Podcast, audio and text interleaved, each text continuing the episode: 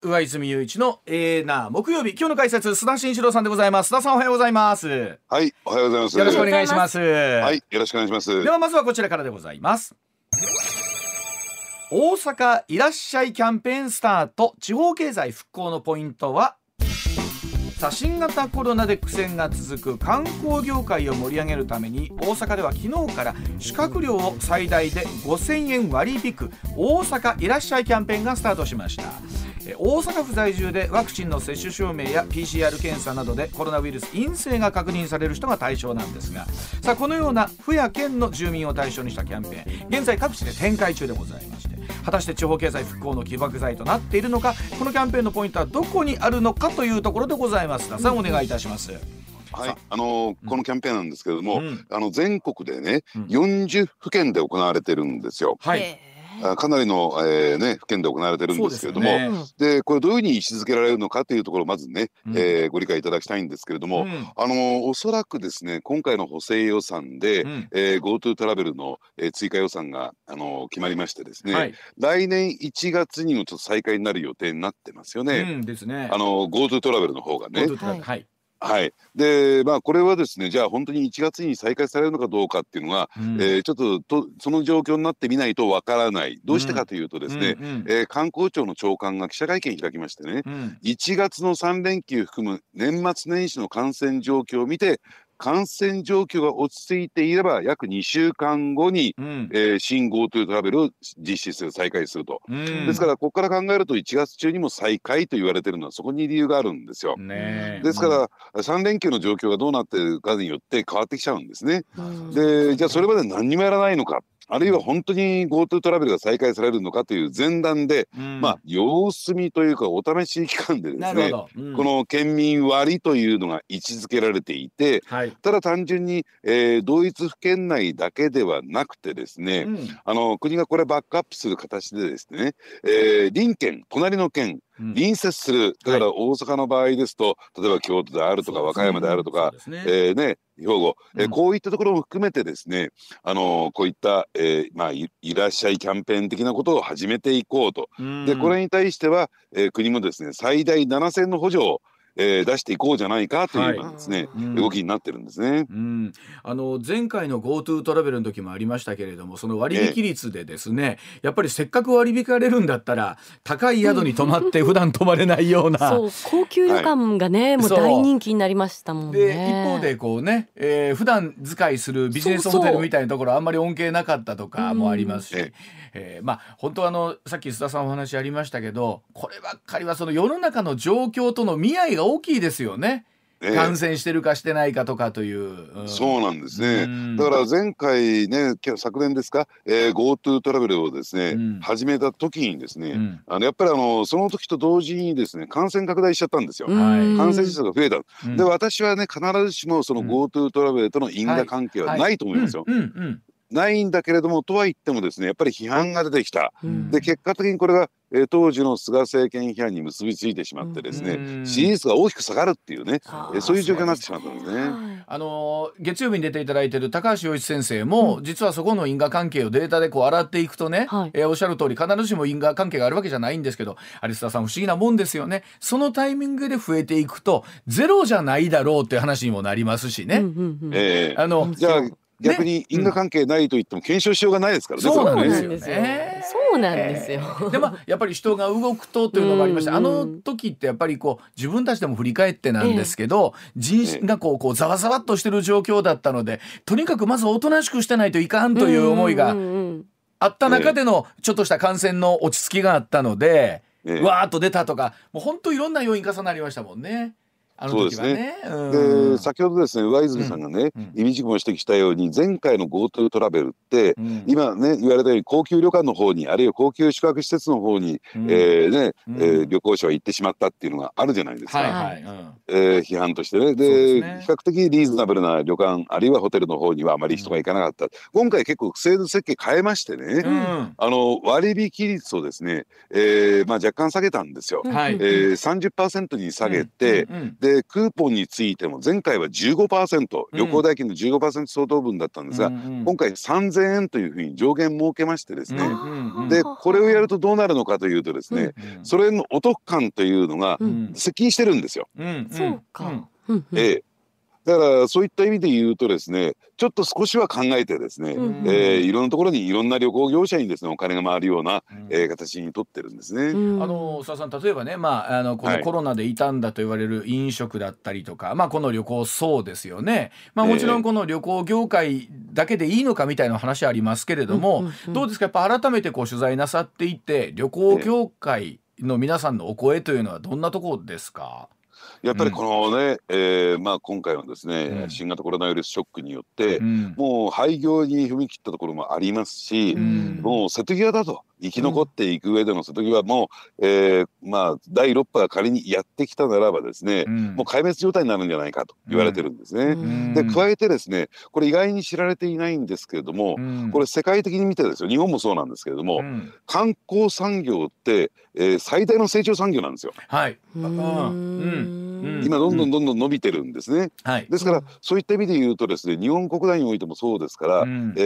ー、国の成長を促していくためにもこの観光産業に対して全面的にバックアップしていかないとですね、うん、なかなか経済成長が実現できないという、そういう側面もあるんですね。あのー、それこそいろんなメッセージありましたけど、特に大阪じゅうねんぐらい前ですかね、いわゆるもうちょっと手前かな、ごろくねんまえ、インバウンドという言葉が世にこう出てきて、はい、大阪も本当に例えばこうね、中国の方、黒門市場とか韓国の方とか多くて、うん、もうほんと日に日に旅行客が増えてるなってのは分かったんですけど、はい、それで持っていった旅館とか飲食店、ええ、多かったのは確かですからね、海外の方も含めてなんですけれども、そうですね、うん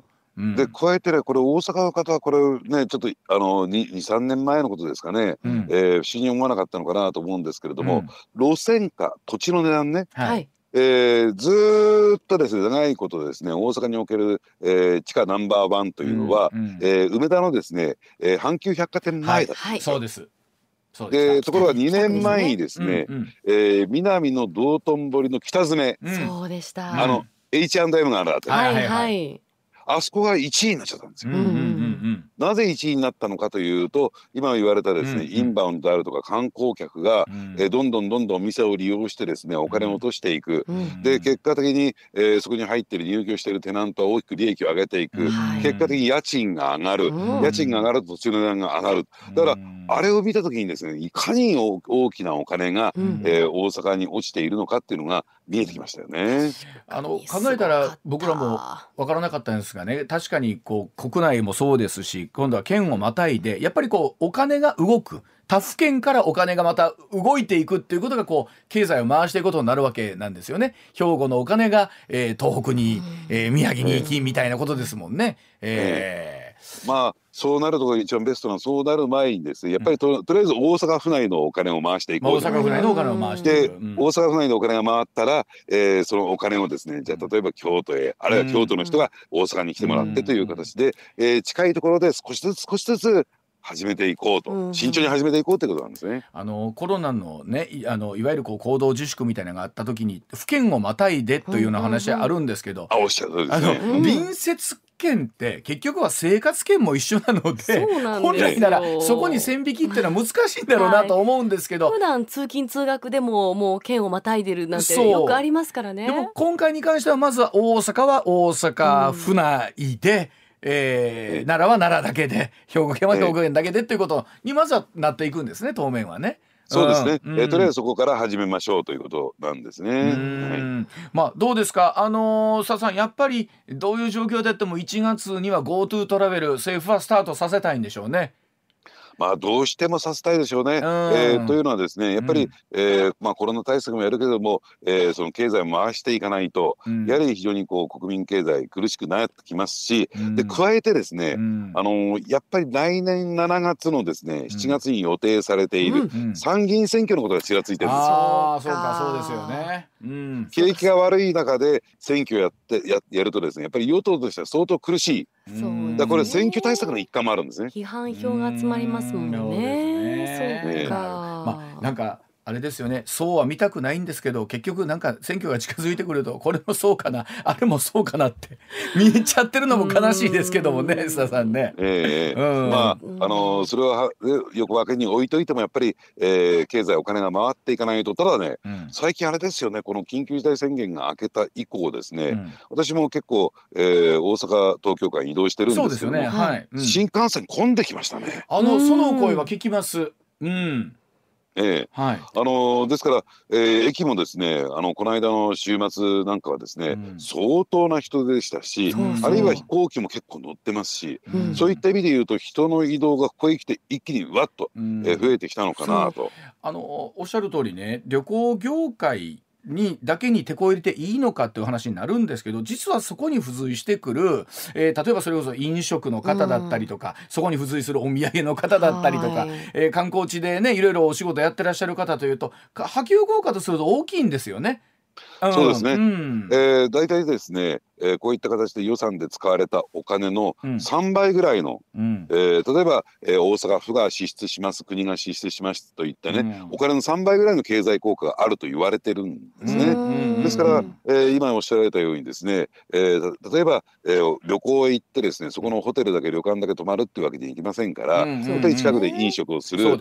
か買い物をする、うん、そしてそこにお金が落ちていく。そこで落ちたお金はですね、うん、また賃金になって跳ね返っていく、もらったお金はまた、えー、大阪府内で使い始めるという形で、うん、いろんな形でさまざまにですね、うん、業種に影響を及ぼしますし、お金が回っていくということなんですね。うん、あのいわゆる経済の指数というのがいろいろ発表されるんですが、例えば旅行業界取り扱いの数字っていうのが毎月これ統計出てくるんですけど、一番コロナでやっぱりショックだったここ数いちねんそうなんですけど、前年比 きゅうじゅっパーセント マイナスっていう、もうあのお仕事とするとこんな会社もありえないっていうぐらいの状況になるわけじゃないですか。それは例えば旅行代理店さんそうだし、あの運輸関係の皆さんそうですけれども、はい、もう本当にズタボロじゃどころのレベルじゃないですもんね、うん、あの、ええ、須田さんそのあたりの数字はね、うん、ええ、で加えてね、この番組でも過去申し上げたと思うんですけれども、はい、うん、実はこれ日銀が試算したところ、日本銀行がね、うんうん、えー、試算したところによるとですね、昨年いちねんかんで、うん、えー、もしこのコロナショックがなければ使われていたお金、うん、それは飲食であったりとか旅行だとか、うん、えーね、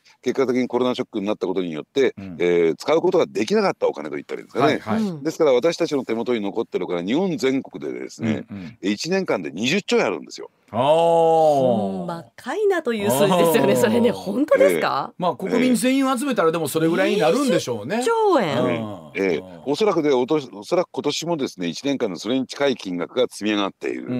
ん、ですからこれマグマのようにですね、うん、えー、まああのー、国民の間に、えー、溜まっているという状況なんですね。そしてもう一点ね、うん、えー、この間の、ね、勤労感謝の日にですね、うん、私あの東京の、えー、銀座のですねハイブランド店、うん、えーね、あのにですね取材に行ったんですよ。はいはい、そしたらですね、びっくりしましたね、えー、ルイ・ヴィトン、シャネル、うん、えー、エルメス、うん、入店するのにいちじかんまちですよ。えー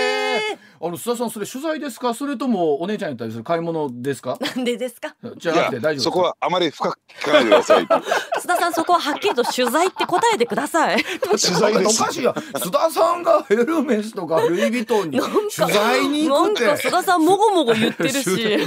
まあ、まあそれだけ世の中のお金がいろいろ動いてるとだそうでございます。じゃあもしかしたらもちろんね、はい、もちろんね、うん、あのコロナ対策でね、うん、えー、入店制限してるっていうのもあるんですけども、まあまあそうでしょうね、うん、だからそういった買い物意欲をしたいというね、マインドが大きく変化したな。そんな今購買意欲高いんですね。じゃあもしかしたら次のお話はそんなところにつながってくるんでしょうか。続いてこちらでございます、うんうん、さあろくじまもなくさんじゅうごふんになります。関西高級ホテル建設ラッシュ、その訳はというところでございます。さあ観光業界のお話ございましたけれども、にせんにじゅうよねん夏、えー、先行で街開きが予定されている ジェイアール 大阪駅北側の再開発エリア梅北にきについて、高級ホテルのヒルトンと、えー、阪急阪神ホテルズが合計みっつのホテルを建設することなどが昨日発表されました。ヒルトンは日本で初めての進出となるキャノピーブランドと最高級ブランドウォルドーフアストリアを阪急阪神ホテルズはにじゅうはちかい建ての複合ビルの上層部にホテル建設を予定するとのこと。さあ実は今京都や大阪では高級ホテルの建設ラッシュに沸いているということなんですけれども、さあ須田さん、そのあたりというのは。ええ、おはる関連もあるような感じもしますけどね、うん、はい、大きく関連ありますね、うんはい、えちなみにね、ウォルドス・アストリア、はいえー、下噛んじゃうような名前なんですけども、はい、これニューヨークにあるですね超高級ホテルなんですよ、うんうん、であの覚えてらっしゃいますかね、若い方はねご存じないかもしれないけど「あの星の王子様」っていう映画がありましたよね。うんうんで、はい、あの時にあの星の王子様ってアフリカ出身の王子様だったんですが、うんうん、あのあの時にですねご両親が 王, 王様がですね泊まったホテルって、ね、映画に登場してる、あのーえー、そういうホテルなんで、エディ・マーフィーさんの星の王子ニューヨークへ行く、はいはい、えー、あ, あれここですか、はい、あれオールドルあそうでしたね、えーだから、えー、あのそれだけのですねニューヨークを代表するホテルが、えー、日本にそして大阪東京ではなくて大阪にやってくるっていうんで、私はすごいなと、えー、いう感じがするんですね。このウォルドーフ・アストリアっていうこのホテルは、うんえー、東京にはないんですか？ないです、えーはい、あの今考えたらすごいことですね、お話聞いたら。そんな超高級ホテルがそんなに高級ホテルをですよ、さあ須田さんそこですよ、どんどんどんと作ってね、えーえー入るんかいなっちゅう話ですけど、ええ、あの先ほどね大阪いらっしゃいキャンペーンについては、うん、国内旅行というね、えー、観点から視点からちょっとお話しさせていただいたんですが、うんうん、これはもう間違いなくインバウンド狙いです、うんうん、インバウンド狙い、はい、で特にですね、まあ、大阪先ほど言われたようにですね、うんえー、一時期はねコロナ前の状況であるとアジアからやってくるインバウンド客で大きく潤いましたよねと話をさせていただきましたけども、うん、ただですね一つウィークポイントがあったんですよ、うんうん、それは何かというとですね、富裕層がなかなかやってこなかった。あーなるほど、はい、お金持ちが、うん、なんでですかね、でそのお金持ちを誘致するために一つの アイアール という仕掛けを、えー、考えたんですけれども、うんうん、ただ、えー、富裕層を受け入れる際にですね、うん、やっぱり一番必要なのは何なのかといったこういった高級ホテルなんですよ。あで確かに、えー、いくつかありますよ、大阪にも高級ホテルいくつかもあるんだけれども、ただそれだけでは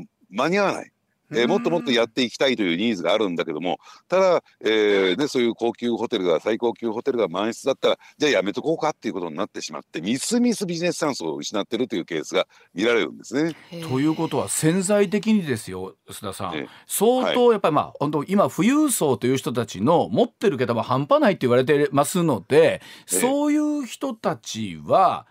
えー、思ってる以上に大阪に日本に来たがってはるということなんですかね。そうなんですね、あのそういった意味で言うとですね、これだけいろんなものが揃っている、うんえー、国、そして安全性が高い、うん安全ですよね。そうですね、えー、大阪だって深夜歩いてたって何も問題起こらないじゃないですか。そうですよね、こんな国ってのは珍しいし、うん、そして何よりもじゃあ、えー、そういった富裕層がやってきて何を求めるのかというとやっぱり食なんですよ、食で日本食というのは改めて申し上げるまでもなくですね、うんえー、世界的なブームになっている。確かに、うん、健康だし、うんえー、味も美味しいしということで、うん、そしてやはりですねそういった高級な食材高級な飲食店がたくさんあるというところで、えー、関西が今非常に熱い注目が集まってるんですね。僕らが思ってる以上にこんな、こんなに高級ホテルね、うん、あの、えー、わーっと立ってどないすんねんと思うんですけど、そうそうそう、もう僕らのレベルを超えてるんですね。当たり前ですけど本当にお金持ってある人らはもう泊まりたいけど自分たちのニーズを満足させてくれるようなホテルが大阪には今までじゃあ数なかったってことですね、今の話聞いてると。そうですね、で加えてですね、うん、関西空港ってまだまだキャパシティ余裕ありますからね、ビジネスジェットで来ることができるんですよ。はあ、そういうことはプライベートジェットとかで、はあ、なんとなんと、うーんですから、あのー、かつてですね、あのーえー、海外のですね富裕層がやってくる、お忍びでやってくるっていうのは大体プライベートジェットで関空に降り立つっていうケースが多かったんですね。これ今のお話だけ聞いててですよ須田さん、あの関西経済は明るいと見たくなりますけども、ええ、どうなんでしょう。だから、だからそういった点で言うとですね、うんうん、いかにコロナ、コロナショックをですね収束させていくかっていうところに私はかかってるんじゃないかのかなと思いますね。本当須田さん難しいところだと思うんですけど、まあ、世界中でねやはりこのまだヨーロッパとまたお隣の韓国とかも、えーはい、感染者の数が増えてるという中で日本水際対策というところでどうやって海外からの方をね受け入れ、ええあるいはどっかで絞りということになるじゃないですか。でも今のお話聞いてるとですよ、うん、ね、あのー、やっぱりウェルカムにした方がいいかなと思いつつ、あんまりあんまりねあのゆるゆるに過ぎると怖いなというところもあり、この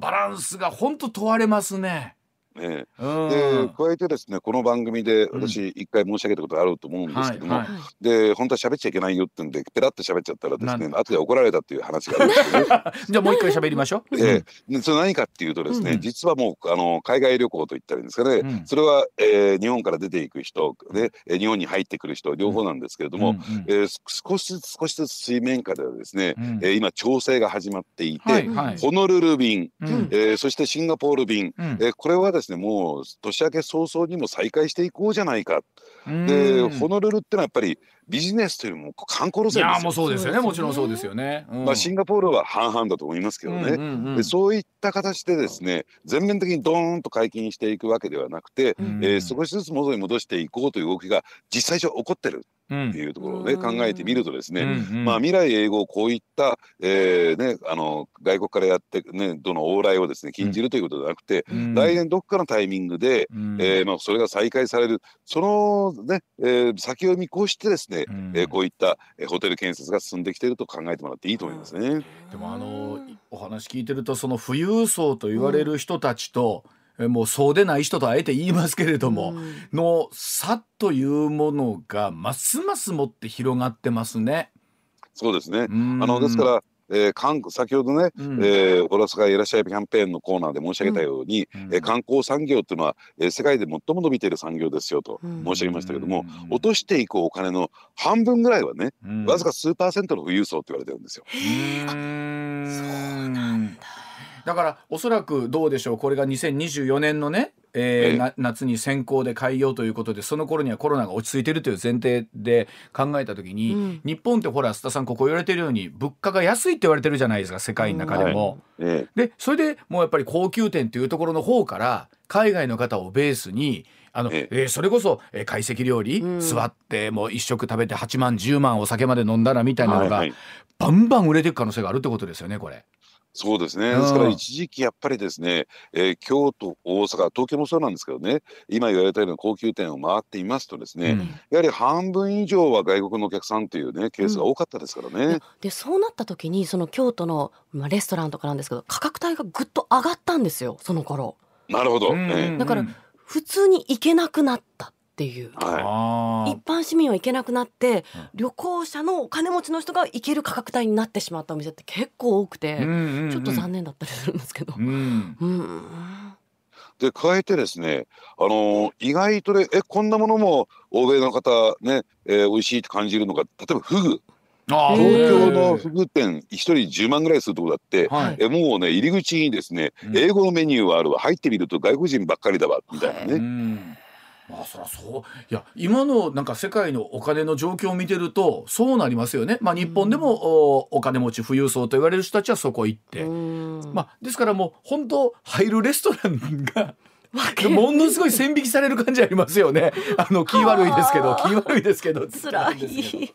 須田さんでも現実としてそうなってきそうな感じありますよねこれね。えー、ですからあのただそうは言ってもその方が経済的に、えー、非常にメリットがありますし、とは言ってもね、うん、やはり、あのー、それ以外の、えー、リーズナブルな旅行客もいますから、 そ, う そ, う そ, う そ, そのあたりでやっぱりあの南あたりは大きく賑わってましたよね。うんいやでも今の話聞いてるとその高級ホテルが大阪ドンと今までね世界で初めて来るようなホテルが来てというと景色梅北は変わりますね、そうなるとね。いやだからそういった意味で言うとですね、うんえー、観光地としてはまあ超一流と言ったらいいんですかね、うんえー、いう状況になりますし、うんえー、でおそらでなぜ大阪にあるいは京都に行くのかっていうとやっぱりね、えー、そこに行かないと体験できないことがたくさんあるから、うん、いうことのようなんですね、うん、そこが差別化っていうところがですねやっぱり一つ大きなポイントなんです。東京って意外と、えー、世界のね先進国のですね、うんえー、都市へ行ってみるとなんか似たような風景じゃないですか。確かになるほど、うんその辺でやっぱりね大阪らしさっていうのを前面に出した方が、うんえー、その競争力になるんじゃないかなと私は思いますけどね。そらあのこっからねあの ジェイアール 乗りゃさんじゅっぷんほどでね京都まで行けるわけですよ。大阪からでも新幹線だったらじゅうごふんじゃないですか。神戸も行ける、はい、奈良も行ける、ねうん、しかもあの西村アナ京都に住んでますけど、はい、あのこの時期の紅葉とか、うん、あるいは春の桜なんでほら外国の人見たらびっくりするでしょうね。改めてですけど、えー、あの景色見たら、うん、うんえーで、あるいはだって祇園歩いてたら舞子ちゃんとかね、芸子さんとかいらっしゃるって、ね、私も嬉しいし、外国人のお客さんも嬉しい須田さんも嬉しいし、いやでもあのほら芸子さん体験とかああいうね料亭とかあのあるじゃないですか、はいはい、それはもう文化として楽しいでしょうしね、そうそう着付けしてもらったり ね, ね、いや、はい、そうやって思うとなんだな、今の話聞いてると旅行というものの持ってるポテンシャルはやっぱり観光業でかいですね、須田さん。そうですね。で加えてですね、国内においてもですね、やっぱりこれから退職段階世代が大量に出てきますから、そういった人たちは元気ですしお金を持ってますよね、うん、そうですね。その世代って、うん、あの日本だけじゃないんですよ、世界的にですね、うん、そういう傾向がありますからね。だから私はですね、うん、えー、まあ年代によってちょっと違いますけれども、世界の、うん、段階 の, そのリタイアされた方をどんどんどんどん取り込んでくるっていうのが大事だと思いますからね、うんうん、はい、わかりました。では一旦コマーシャルの後もう少しお話聞いていきます。上泉雄一のエナー エムビーエス ラジオがお送りしています。さあ時刻ろくじごじゅうよんぷん回りました。続いてはこちらでございます。臨時株主総会異例の中止、新生銀行の行方は、という話でございます。さあ新生銀行、昨日 エスビーアイ ホールディングスの ティーオービー 株式公開買い付けに対する買収防衛策を取り下げると発表しました。えー、今日行われる予定でした臨時株主総会、えー、開催前日に中止するという極めて異例の事態となったわけなんですが、さあこれによりまして新生銀行 エスビーアイ の傘下に入ることほぼ確実となりました。さあ突然の幕切れとなった銀行初めての敵対的買収に発展した今回の買収劇なんですが、一体どういうことだったのか、そもそも新生銀行なぜこんな状況になったのか、須田さん解説をお願いいたします。はい、うん、あのこの銀行のね話ということで、ラジオ聴きの皆さんなんか自分とはあんまり関係ないわってね、えー、買収防衛策なんかこれ関係ないと思われてる方がいらっしゃると思うんですけど、うん、はい、実はですね、うん、えー、大きく関係してるっていうことをねあらかじめ申し上げておきます。なぜ関係するのかについては、ね、あの順次説明していきますけれども、はいはい、もともとこの新生銀行というのは、うん、日本長期信用銀行というですね、はい、うん、まあ、銀行がありましてね、うん、でこれがですね、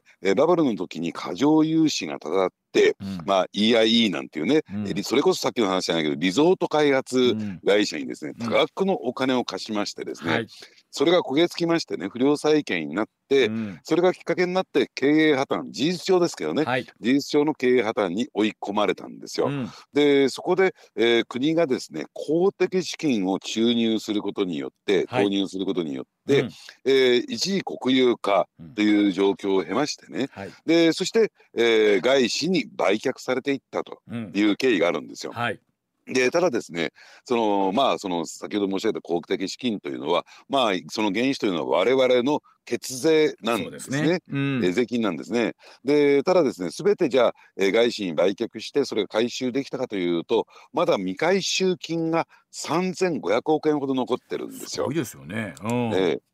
でまあ、ただそれ残ってるということは、えー、国がですね事実上、えー、国が持っている株式の比率というのが にじゅういってんななはちパーセント あるんだと大前提ですよね、うんうん、ですから、えー、私たちはこの銀行に対して一定程度の権利を有しているというふうに考えてもらっていいんだろうと思いますね、はい、うん、でところがですねそのさんぜんごひゃくえんごひゃくおくえん、うん、えー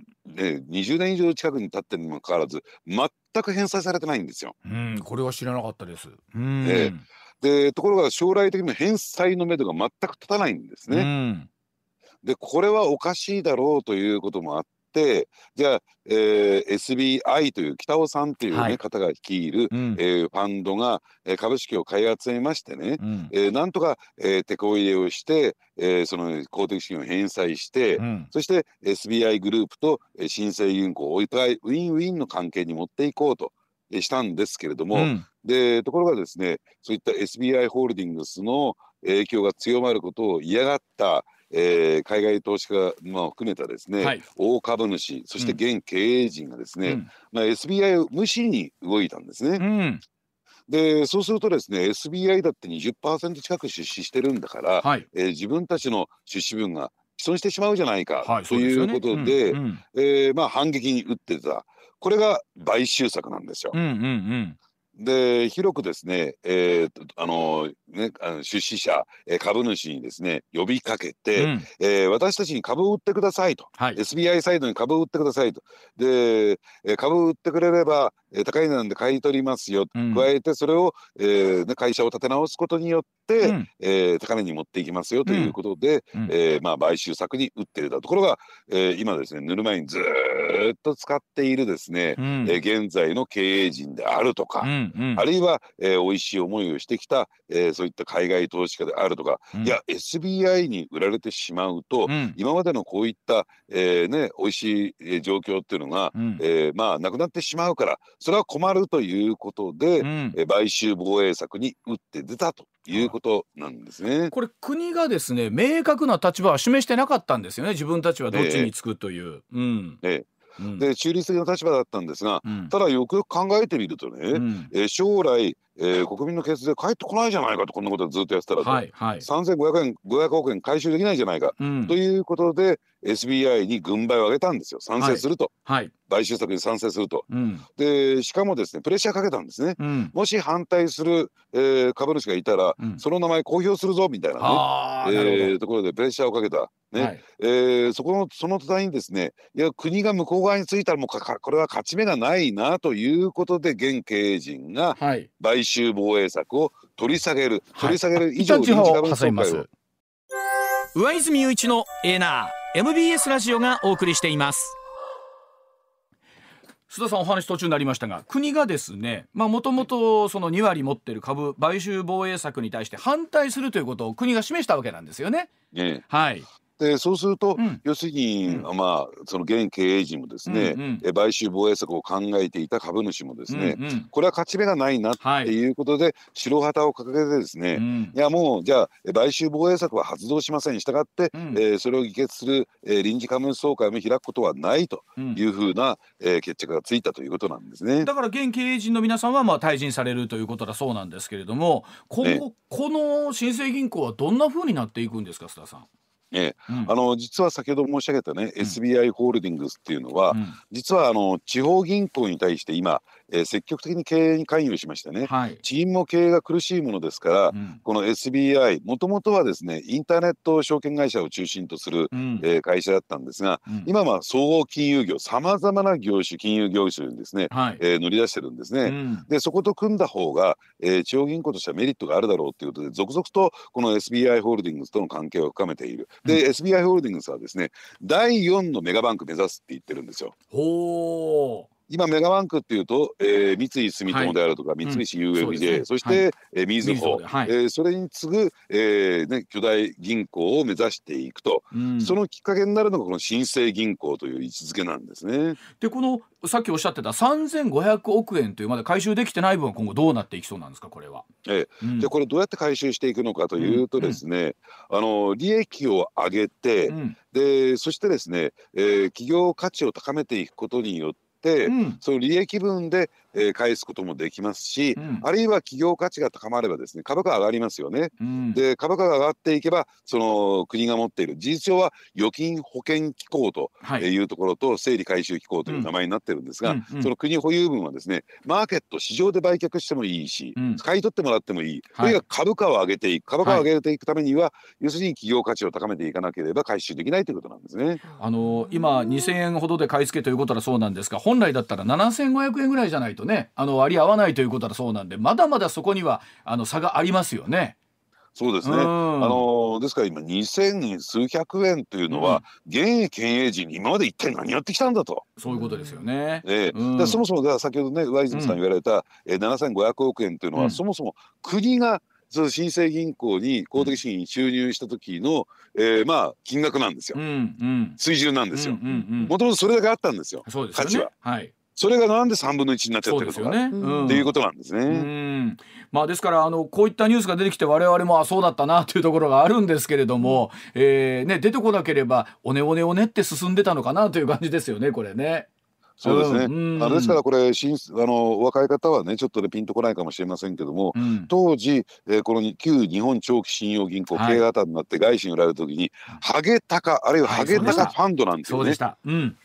とは買い取った、うん、つまり、えー、誰も国内日本国内で買う人がいないから外資に叩き打った、うん、外資はこれしゃぶり尽くして美味しい思いをしたんですよ、うん、ずーっとやっている、うん、でやはりそろそろ日の丸資本にですね、うん、それを買い戻してと、うん、ところがそのハゲタカの人たちは、いやいやまだ売れない、これはまだね、えー、もうしがみ倒すね、えー、ところがあるからみたいなところで、うん、というような構図があったんではないかなと思いますけどね。ね、まあ、それでいうと本当にあのおっしゃったように血税というものが注入されてね、えー、立て直されたということを考えると、うん、新生銀行はおっしゃるようにこの後だいよんのメガバンクにということになっていくのか、 エスビーアイ の傘下に入って、うん、はいということでございます。はいということでございまして、今週も分かりやすい解説でございました。須田さん、えー、この後もおじきの裏ネタ待っておりますので、うんはいえー、この後引き続きよろしくお願いいたします。はいよろしくお願いします、はい、お願いします。おじきの今日の裏ネタ、さあ須田慎一郎さん取材の末に使いましたとっておきの裏ネタ、いち早く教えていただこうということでございますが、さあそれでは須田さん、早速今週の裏ネタテーマお願いいたします。はいえー、根強い違法露店西成の今ということでですね、あの私ね結構あのこの西成釜ヶ崎の方にはですね、うん、定期的に足を運んでですね、うん、まああの今現状どうなってるのかっていう取材をさせていただいてるんですよ、うん、あの、まあ、いっかげつほど前もですね、うんえー、ちょっと西成の方へ行って取材をしてきたところなんですけれども、はい、まあその後に起こった事件なんですけどね、うんえー、今年の今月のですねなのかの日にですね、はい、大阪府警がこの今申し上げた違法露店の摘発に動きましてですね、うんえー、何人かが逮捕されたということなんですけれども、はい、そのまあ大阪府警が目をつけたの目をつけたのはですね、うん、あの薬薬品のですね違法販売なんですよ。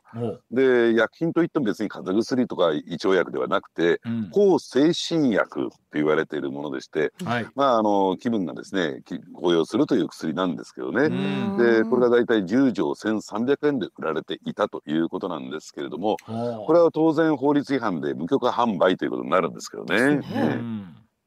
はい。あのー、でじゃあなぜね、えー、こういった、えー、露店というのが摘発されているのかというと、まあ、これはですねここ最近すごく少なくなってきてはいるんですけどね、うん、まあどうなんでしょうね、こういう言い方をすると語弊があるのかもしれませんけれども、うんえー、かつてこの西成釜ヶ崎地区ではですねこういった、うんえーまあ、露店というのは風物詩みたいなものでして、そこここにあって一時期最盛期にはさんびゃっけんぐらいねえー、このエリアにはあったと言われてるんですが、まあ今激減しておりましてですね、それでも、えー、大阪府警は、えー、徹底摘発してるんですけど、なぜそうなってるのかというと、うん、やっぱりこの露店を通じて、えー、違法な商品といったらいいんですかね、うん、違法な物品が売られていて、はい、それは例えば今申し上げたような、うんえー、医薬品の類であったりとか、うん、場合によってはですね覚醒剤とか麻薬の類も売られていたケースがありまして、うんうん、露店で販売されていたことがあるんですね。そうなんですね。もうしかも正々堂々と、まあ、えー、売られていたなんていう時代もあったんですよ。であるいはですね違法な、えー、その、えー、ディーブイディー であるとか、はい、違法コピー海賊品であったりとかですね、うんうん、あるいは裏裏 ディーブイディー なんて言われている類のものも売られていましたし、うんうん、まあそういった、えー、法に触れるものを売られていたということで、まあ摘発に乗り出したということなんですけどね、うん、ただその際背景に何があるのかっていうとですね、そうそうそう、うんあのやはりこの、えー、生活保護の不正受給という不正使用ですね、はい、不正利用といったらいいんですかね、うんえー、生活保護制度のね、うん、で大前提として申し上げますと、うん、私はね、えー、この生活保護に対しては生活保護の制度に対しては、うん、もっともっとどんどんやるべきだと、うんねえー、まあその生活保護のもともとの狙いというのは自立支援なんですけれども、はいはい、ただその一方でですね、うんあの年金制度の不備、うんねえー、年金制度の制度欠陥をですね、うんえー、もたらした、えー、高齢者の貧困という状況を考えるとね、うんえー、これは、えー、その不備をですね、えー、補うためには生活保護絶対的に必要なんですよ、うん、だから必要な人は胸を張って堂々ともらえばいいなと、うんえー、私は思うんですけれども、うんうん、ただその、そのことでですねやっぱりその不正利用不正使用というのはまた違うわけですよね。そうですよね、うん、で何が言いたいのかというとですねあの医療費が無料になるんですね、うんうん、生活保護の受給者の方は、うん、それを使ってですね本来だったら必要のない、えー、こういった、えー、薬品をですね処方してもらうというケースが相次いでるんですよ、うん、ちょっとうつ病なんですがみたいなことを言うとですね、うんえーえー、医者お医者さんの方もですね、うん、あ、えー、まああの薬を処方してもあるいは治療してもですね、うんえー、これは取りっぱぐれがないなと、えー、国の方からお金が出るんだから、行政サイドからお金が出るんだから取りっぱかりがないなと、いとも簡単に処方箋を書いてくれたり、うん、えー、で薬品をですね処方してくれたりするんですね、うんうん、それが横流しされている、あるいは、えー、自ら売るというケースが出てきているものですから、うん、ですからそれはやっぱりなんとか、えー、こうストップかけないといけないだろうということで、えー、こういった摘発が行われているということなんですよ、うんうん、でも今のなんか金額とかを聞いちゃうとなんか手軽に手に入るそうで怖いですよね。そうなんですね、うん、あのそういった点で言うとですね、どうなんでしょう、これまあ買う側といったらいいんですか、うん、えー、もうですね問題があって、そうですよね、西成に行けば手に入るだろうということで、うん、まあ、こういった向精神薬だけではなくてですね、うんうん、やっぱり薬物なんかもですね、うん、未だに取引あるんですよ、うんうん、はっきり申し上げて、うん、で私もですね商店街の中歩いてるとですね、あ、うん、あの人売ってるなっていうのがすぐ分かる、うん、まあ、それだけ足運んでますからね、まあそうですよね、えーうん、でというような人がいますから、うん、えー、でなぜそこで売られてるのかというと、そこへ行けば買えるっていうことで、うん、エリア外の人が買いに行くっていうケースが出てきてるんですよ。うーん、で今小中学校統廃合されてそこはなくなったんですが、うん、あの一時期ですね、華々しいことにはその小学校の周りで使用済みの注射針、注射器が捨てられてるなんていうケースがね、路上に。やっぱりそれにちょっと触れたらいろいろと問題があるだろうというので、まあ、商店街の人が中心になってですね、うん、えー、そういった、えー、違法薬物の追放といったらいいんですかね、うん、撲滅に動き出したなんていう経緯もある、うん、でも大阪府警もだいぶあれでしょ、手を入れてね、随分と整理されてきたって話は聞いてますけど、やっぱりまだまだ現状としては残ってるところもあるんでしょうね。そうなんですね、うん、ですから一時からから比べればはるかに数は減ってはきているんですが、うん、だからといってゼロになっているわけではないんですね、まあ、なるほど、うん、えー、まああのですから、えー、取り締まりは今後も続いていくと思いますし、うん、ただですねちょっと話今日の話とはねちょっとずれてしまうんですが、うん、あのやはりですねこの年末年始、えー、そういったですね、うん、えー、まあ生活保護受給者だけではなくてですね、うん、路上の生活者の方もまだいらっしゃるんですよ。まあそうですよね、うん、やっぱり自らの意思で生活後のごひゃっかいお世話にはなりたくないということで路上生活者の方もいらっしゃる、はい、ただこの非常に寒さが厳しくなってきますからね、はい、で毎年毎年ですねこの冬にはですね路上で亡くなる方も出てきている、はい、えー、という現実がある。だからそういった人たちもですね、えー、きちんとそういうことがないように、えーまあ、しっかりと、特に何が問題かっていうとですね、御用納めの終わった後、うん、そして、えー、役所のですね仕事が始まるまでの間というのは、例えばそういった路上生活者の方が体調を崩されてもですね、はい、要するに、えー、治療していただける、あるいはその、ね、診察してもらえるようなですね、えー、そういった病院が文句を閉ざしちゃうんです。なぜかというと、あの行政がですね、はい、えー、この人大丈夫ですよということをちゃんと手続きしてくれないためにですね、うーん、だからこの年末年始、まあ、迫ってきてますけどね、うん、非常にちょっと心配なんですね。うん、ですからそのあたりに対してですね、うん、もうちゃんとね、えー、手当てができるようにですね、きちんと対応していただきたいなと思いますね。あの言ってる間にでも星野リゾートさんのホテルが西成にできるという話題になってからしばらく経ちましたが、もう来年の春でしょう。あの辺りの景色は本当変わってくると思うんですけどね、また。え、うん、あのただあの鉄道のですね北側なんですね、うん、で鉄道を挟んで逆側の方も、ね、若干変わりつつはあるんですけれども、うん、まだまだそこの辺は、えーまあ、元のままかなと思うんですけど、ただね、うん、そうは言ってもあのかつてドヤと言われた簡易宿泊所、はい、えー、ここもですねあの結構そういった、えー、まあ西成のあるいは鎌ヶ崎のねもともと住まわれてた日雇いの人たちが減ってきてるものですから、うん、外国人観光客の受け入れなんかもね、そうそう、うんうん、みたいですね、うん、バックパッカー向けのですね宿に切り替えたりとかですね、うん、あるいは、えー、もっとですね国内の利用も増やそうということで、例えば、えー、宿泊予約サイトなんかにもですね、うんうん、アップされて、うん、いっぱく千何百円なんていうね、ね、はい、ケースで出てきてるというところもあってですね、うん、釜ヶ崎の人以外にもですねちょっと開放していこうという動きがあって街並みが変わってきたなという感じしますよね、うん、あのそう今そういう宿泊サイトにも載ってるわけなんですね、そういうところがね。そうなんですね、あのですからリーズナブルにで な, なおかつですね改装も進んでいて、うん、えー、かなりですねこう、えーまあ、気分よく利用できるというね宿泊所も非常に増えてきてますんでね。でこうまあ、お手軽な居酒屋とかも結構多いしということですも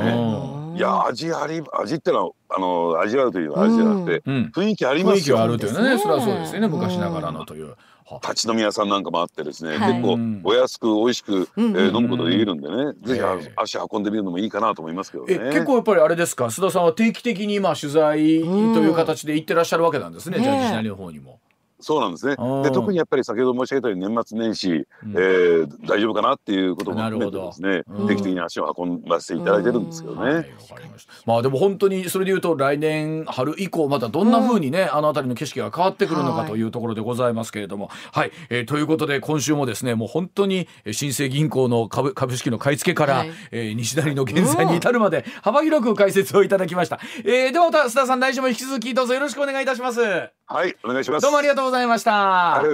ございました。